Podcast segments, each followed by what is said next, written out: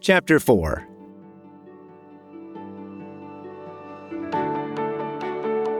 My name is Mike Schneider. I'm the co founder of a company called First that we built to scale and a strategic exit to Remax, one of the top three players in our space. And I'm talking a little bit about the construction hat. Do you know what kind of company you're building and what business you want to be in? Sometimes the simple questions like that are actually more complicated than you might think, especially when you get to laying the right foundation for a product that you want to bring to market that provides a unique value. How do you lay the right foundation? How do you get to a place where you have something that actually delivers a customer experience that your customers value and appreciate and are willing to pay for? And most importantly, how do you do that on the time and runway you have based on the money you've raised? It's a really interesting architectural challenge because oftentimes you're inventing those blueprints from scratch. In our case, at First, getting the platform and product right is what ultimately drove our strategic valuation. This next chapter unpacks more of what it means to excel at the construction hat.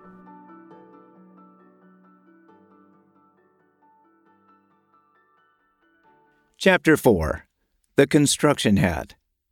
Okay, you've built a reasonable business model. You know how you're going to manage cash flow, and you've managed to raise the necessary startup capital you'll need. Now it's time to put on your construction hat and finish building that product. This chapter is geared more specifically to building a software product, but most of it is applicable to building any product that has various features and functions. Even if you are a seasoned software developer, you may struggle with writing system specifications and product management, simply because these are very different skills from coding. Most software startup teams think that their product has to include much more functionality than it actually needs before they can start selling it. I encourage teams to avoid scope creep and get to a minimum 1.0 release as quickly as possible. It can be sold as a beta to set customer expectation. There is a catharsis in actually selling what you have, and it most often leads to many great changes to design and prioritization that would not have happened had you not sold a minimalistic version first. It is easy to spend a lot of money building in features and functionality that do not create significantly more value for your target markets. There are some simple but effective ways to ensure that you are spending your R&D dollars effectively. You need to constantly manage the value, sales benefit of each proposed product feature against the cost, R&D time. Once again, it's time to whip out your trusty spreadsheet and start building your product roadmap. The first column header should be labeled Feature. The second header should be Value, then Cost, and finally Priority. List every proposed feature or functionality that you can think of on a separate line in the first column.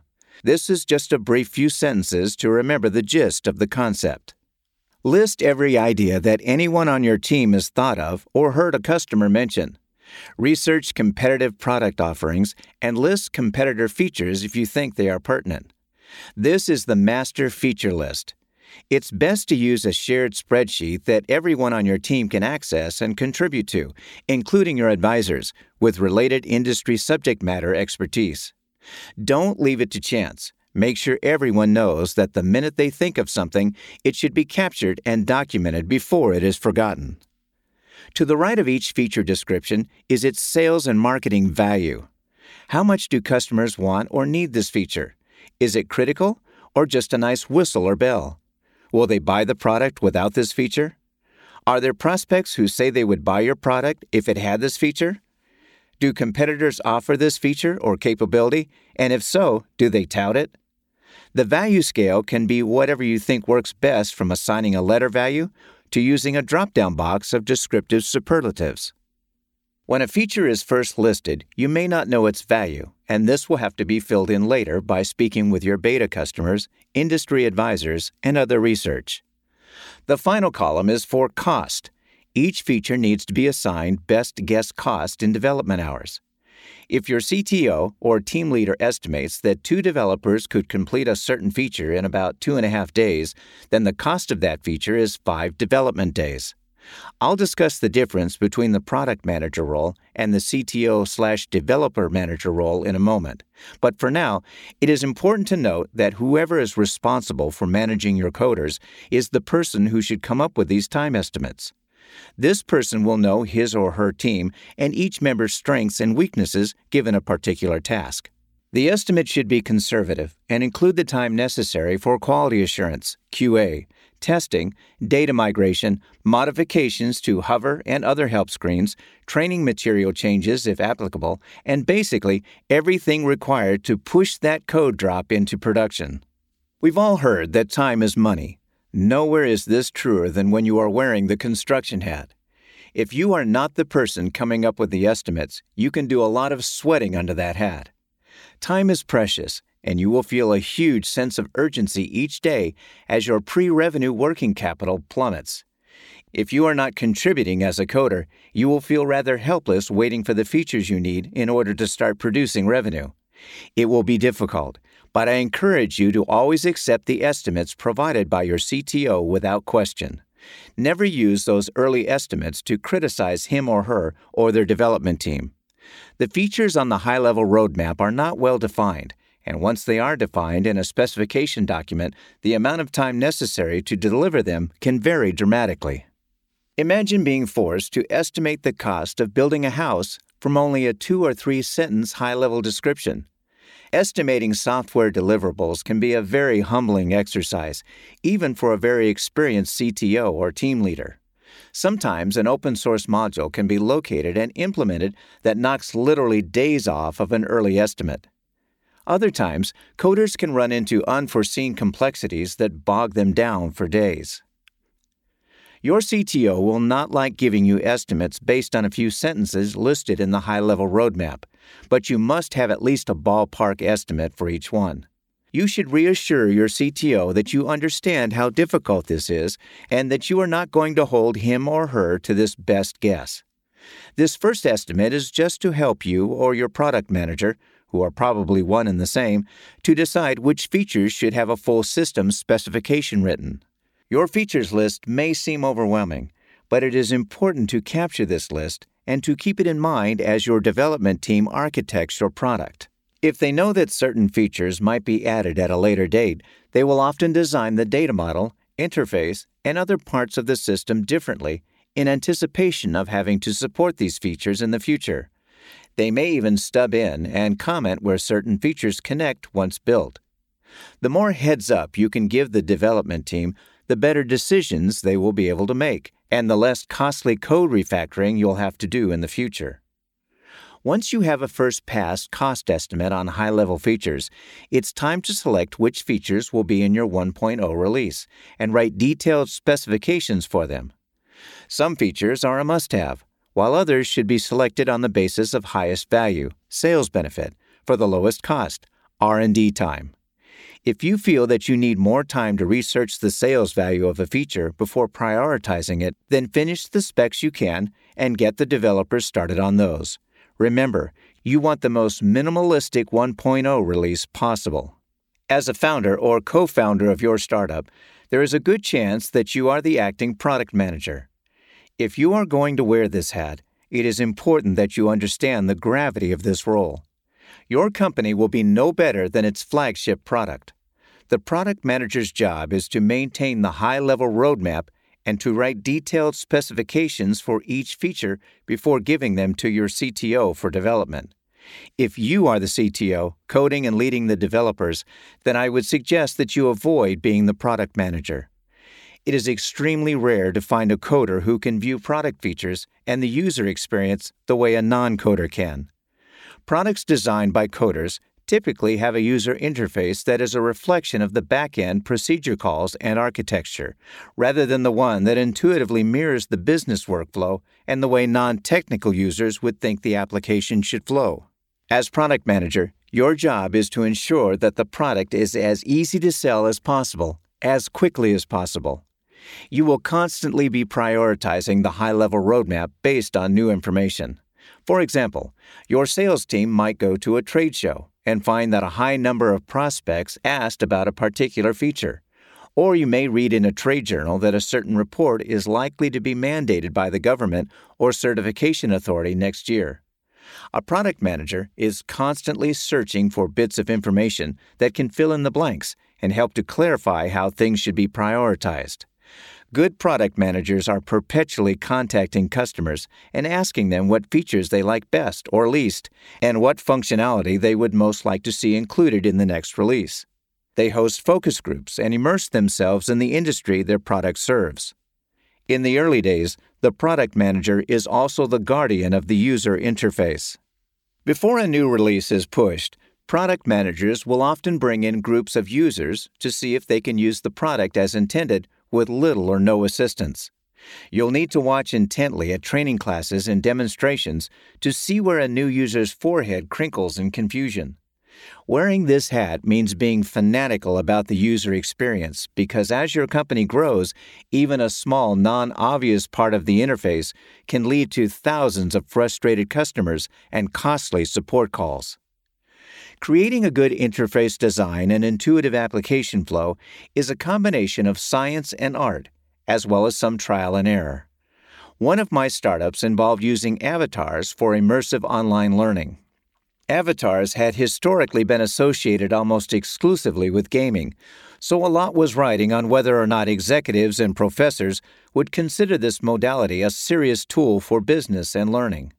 I intentionally brought in groups of older executives to measure their response using the platform.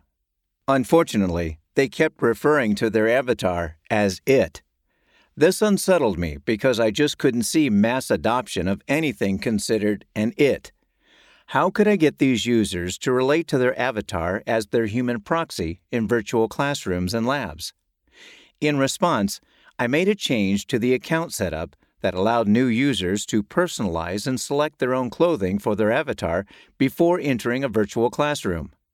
I also integrated a technology that enabled users to upload a picture of their face, which was then mapped onto the face of their avatar. It was a subtle change in the next focus group, but it was enough to let me know I was going in the right direction. I had killed the it, and everyone was now referring to their avatar as me. Unlike a written business plan, a written detailed product spec is imperative and one of the most time consuming and meticulous tasks you'll face while wearing the construction hat. In many cases, as much time should be spent writing the product specification as is spent actually writing the code. The problem with developers is that they tend to give you what you ask for. Every use case must be considered. Here are a few use cases to give you a feel for how meticulous developers have to be. UC1 User selects function 1, i.e., any function your product enables.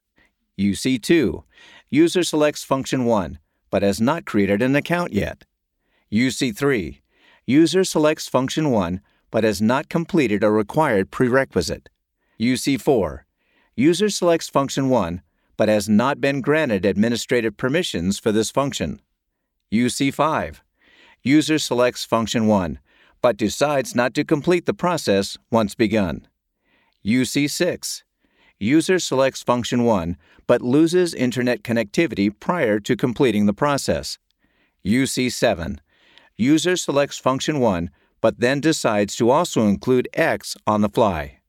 You get the picture. Every use case has to be thought through in detail. What will you allow? What will you restrict? What various paths and error message will you provide? The functions that will be performed most often should be the easiest to perform, the default or built into the template. Any cases you do not document will be like an open hole in your application, waiting to trap and frustrate your users, or even worse, crash your application and corrupt your data. The business uncertainties and the specifications must flow together in your design thinking. What if you decide later on that there is a better market for your product or that it should be dummied down to a web self service purchase? Would the current architecture support that? Changes in specifications can take minutes to document, but changes in your future product can take many weeks or months to implement. This is because making changes to an already released product requires supporting the release already in circulation, while also creating a new release and mapping current data to the new structure while the product is in use. Coders refer to this as changing the tires on the truck while going 70 miles per hour. Developers should always have good written specification in front of them. Developers without clear written specifications and a target deadline will often begin to develop their own functionality or tangential projects, such as rewriting a section of their code to see if they can achieve the same functionality using less lines of code or a more creative algorithm. Developers take pride in their work, and if given too much time to polish, that last 5% can double the required R&D hours. Features are prioritized on the high level roadmap spreadsheet. In prioritizing features and releases, you have to weigh the sales and marketing benefits of each proposed feature on the roadmap against its R&D cost. It's not as simple as it sounds. Some features may logically have to be completed before others, and there are tasks that will need to be done in support of product scalability and robustness that aren't even on your new feature list. Product management is the bridge between R&D and S&M, sales and marketing. You can't rearrange the roadmap every time a salesperson hears about some feature a customer wants, even though most salespeople really do think you should. Listen to your CTO when he or she tells you that time is needed for non feature related coding. As your coders push to get new features shipped, they may not initially be able to include all of the scalability, security, and monitoring features that they would like. You have to make the hard decisions from time to time, giving them some time to catch up and write important code that is not feature related. If you don't, then you're just building a house of cards that will eventually collapse and ruin your company's reputation. If your product is even relatively complex, then you may need to include another column on your roadmap and in your decision making called risk. There are some new features that you can add to your product, like a new report, that are very low risk and require little QA. But there are others that involve touching numerous parts of the system in diverse places. This significantly increases the likelihood of introducing bugs and therefore requires a longer and more thorough QA cycle. Honor the QA process. In your enthusiasm to get to revenue, don't bully your technical team into saying what you want to hear. Early customers will tolerate the lack of functionality much better than a product that is not robust or intuitive. All software has bugs, and if the bugs are numerous enough or severe enough, they can lead to serious customer and revenue losses. Risk is something that you must factor into your roadmap prioritization discussions. It is always best to maintain a continuous dialogue with your CTO when it comes to product specifications and prioritization. Never just hand your written specification to your CTO. I always made a habit of asking my CTO to iterate back and forth with me on a spec. An experienced CTO will have good suggestions, such as if you can live without this little part of your spec, then we can reduce the estimated development time by 50%. At this stage, the spec is a dialogue. The CTO needs to understand what parts of the spec are a must have, and you need to know where potential time slash cost savings might exist. Feature specs should go through a few revisions before being finalized and handed off to the developers for coding. This will ensure that you are getting the most value for your R&D dollars. After your initial product launch and as your customer base begins to grow, you will need to start maintaining another important continuous dialogue with the person doing or managing your support slash help desk. It's everyone's job to find and report bugs, but your support manager will be most familiar with which bugs are causing your customers the most pain and frustration. With each new product version release, the most severe bugs should also have fixes prioritized along with the new features.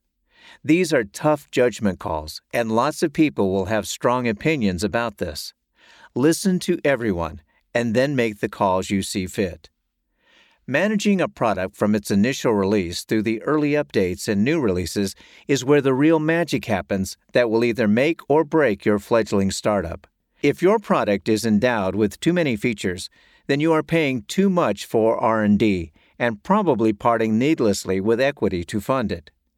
If the product is too light on high value functionality, then your sales team is going to struggle and your revenue numbers won't show the traction you need, thus leaving you once again parting with equity to raise more capital to get it right. In the early days in particular, it's all about product management and finding the right balance for each release. As the CEO, your job is to trust but verify. Your CTO should be enforcing a coding methodology that is efficient, extensible, scalable, robust, modular, and well documented. He or she should be doing code reviews periodically with developers to ensure a quality product. Along with many other duties, your CTO should be putting production monitoring tools in place, as well as procedures to ensure automated warnings for quick recovery and maximum uptime. If you don't have the background to evaluate your CTO, then you are going to need some insurance. I recommend having an advisor or firm do a periodic review of your company's code and processes. A competent and confident CTO should welcome the assistance and oversight. Make sure that you get a full report. Your company can survive almost any bad hire, but nothing will sink you faster than a CTO that launches you on a faulty foundation. Get an outside opinion from time to time and don't hesitate to demote or replace any member of your management team that is jeopardizing the venture. On an important side note, I almost always push for an internal development team. When coders build a house that they know they will have to live in, support, and build onto, they almost always do a better job, and there is less loss of your core knowledge base over time. Offshore, super cheap coders have a strong appeal for a startup with limited funding. If you have the skills to write exceptional specs and closely manage an offshore team, then you might be able to make this work. But be careful. I've seen several startups meet their demise because of the failure of an offshore team to deliver. As I mentioned earlier, it is important to try to get a minimalistic initial release to market as quickly as possible. You should have a good group of beta customers advising you as to what features are most important and why. Beta customers are eager early adopters who, with proper expectation setting and careful listening, can become your greatest asset in building a solid product offering. They will also become your most loyal references. You probably ran into several of these while researching your idea. Everyone loves the startup honeymoon stage. This is the time before you deliver anything when everyone is excited about your pristine idea and potential. It's easy to win over beta customers if you position them as informal advisors. You want to build a product that solves a problem they understand all too well. You need their advice, and in exchange for that, you will give their organization free or discounted pricing for a time. I usually start with free, but leave the door open to charge them a discounted or most favored nation price once the product is fully functional. Positioning early beta customers this way is crucial and very doable. Everyone wants bragging rights that they helped design some software system that solved a real industry problem. They want to be able to say that they were an early part of a company that really took off and did great things. Since you are not asking for money, their approval process can be quick and simple. They are the best customers you will ever have because when they use your pre release product and find all sorts of bugs and missing features, rather than being angry at you, they will feel good about it because they are just doing what a beta customer slash advisor is supposed to do. When you are ready to ask for money, you will usually find them emotionally committed to the product because they helped to build and perfect it. You will have a built in champion within these precious early accounts. When you are ready to launch your first non beta release, you will already have great customer logos on your website and a page full of solid references for new prospects to call.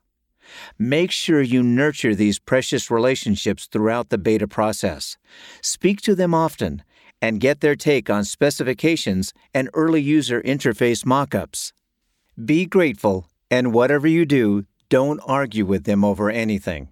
Some beta customers will want you to include functionality that is useful exclusively to their company and literally no one else. Obviously, such features, if they even made it onto my roadmap, would be way down at the bottom of the list. I deal with these issues very respectfully, but explain that such features will have to be considered in a future release.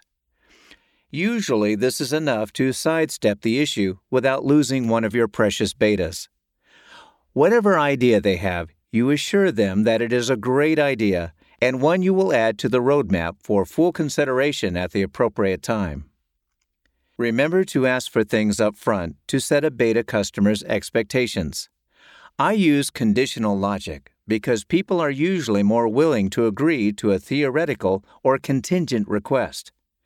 I phrase my requests something like this If we do a good job and build a great product that really does meet your needs or solve this problem for your company, would you be willing to champion and try to implement this solution throughout your organization, serve as a reference, publish a case study with me, etc.?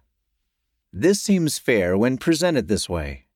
It is much easier to get beta customers to do things for you later on if you have already got them to conditionally agree to do so in advance.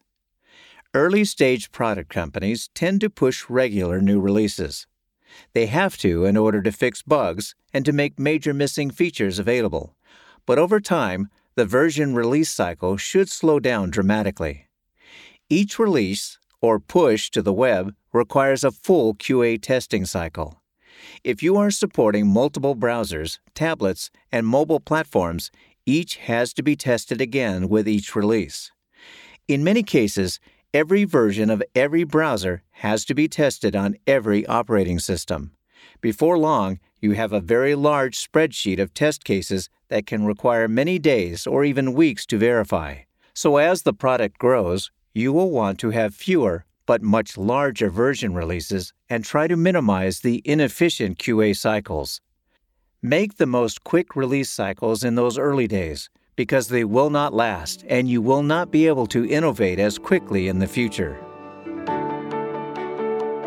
That concludes this chapter of the Startup Hats Master the Many Roles of the Entrepreneur by David Gardner. If you like this chapter and you can't wait for the next one in a week, you can download and listen to the entire audiobook on Audible. Startup Hats is sponsored by Forrest Firm, a full service law firm and certified B Corporation with offices across North Carolina and clients around the globe. The Forrest Firm mission is to provide legal services that consistently exceed client expectations, create healthy, sustainable work environments for professionals, and positively impact the communities where they live and work. For more information, head on over to forrestfirm.com. For more information on the work that David Gardner is doing with his venture capital firm, visit cofounderscapital.com. Startup Hats is a production of Earfluence and read by me, Dave Clark. You can find more information on Earfluence podcast at earfluence.com.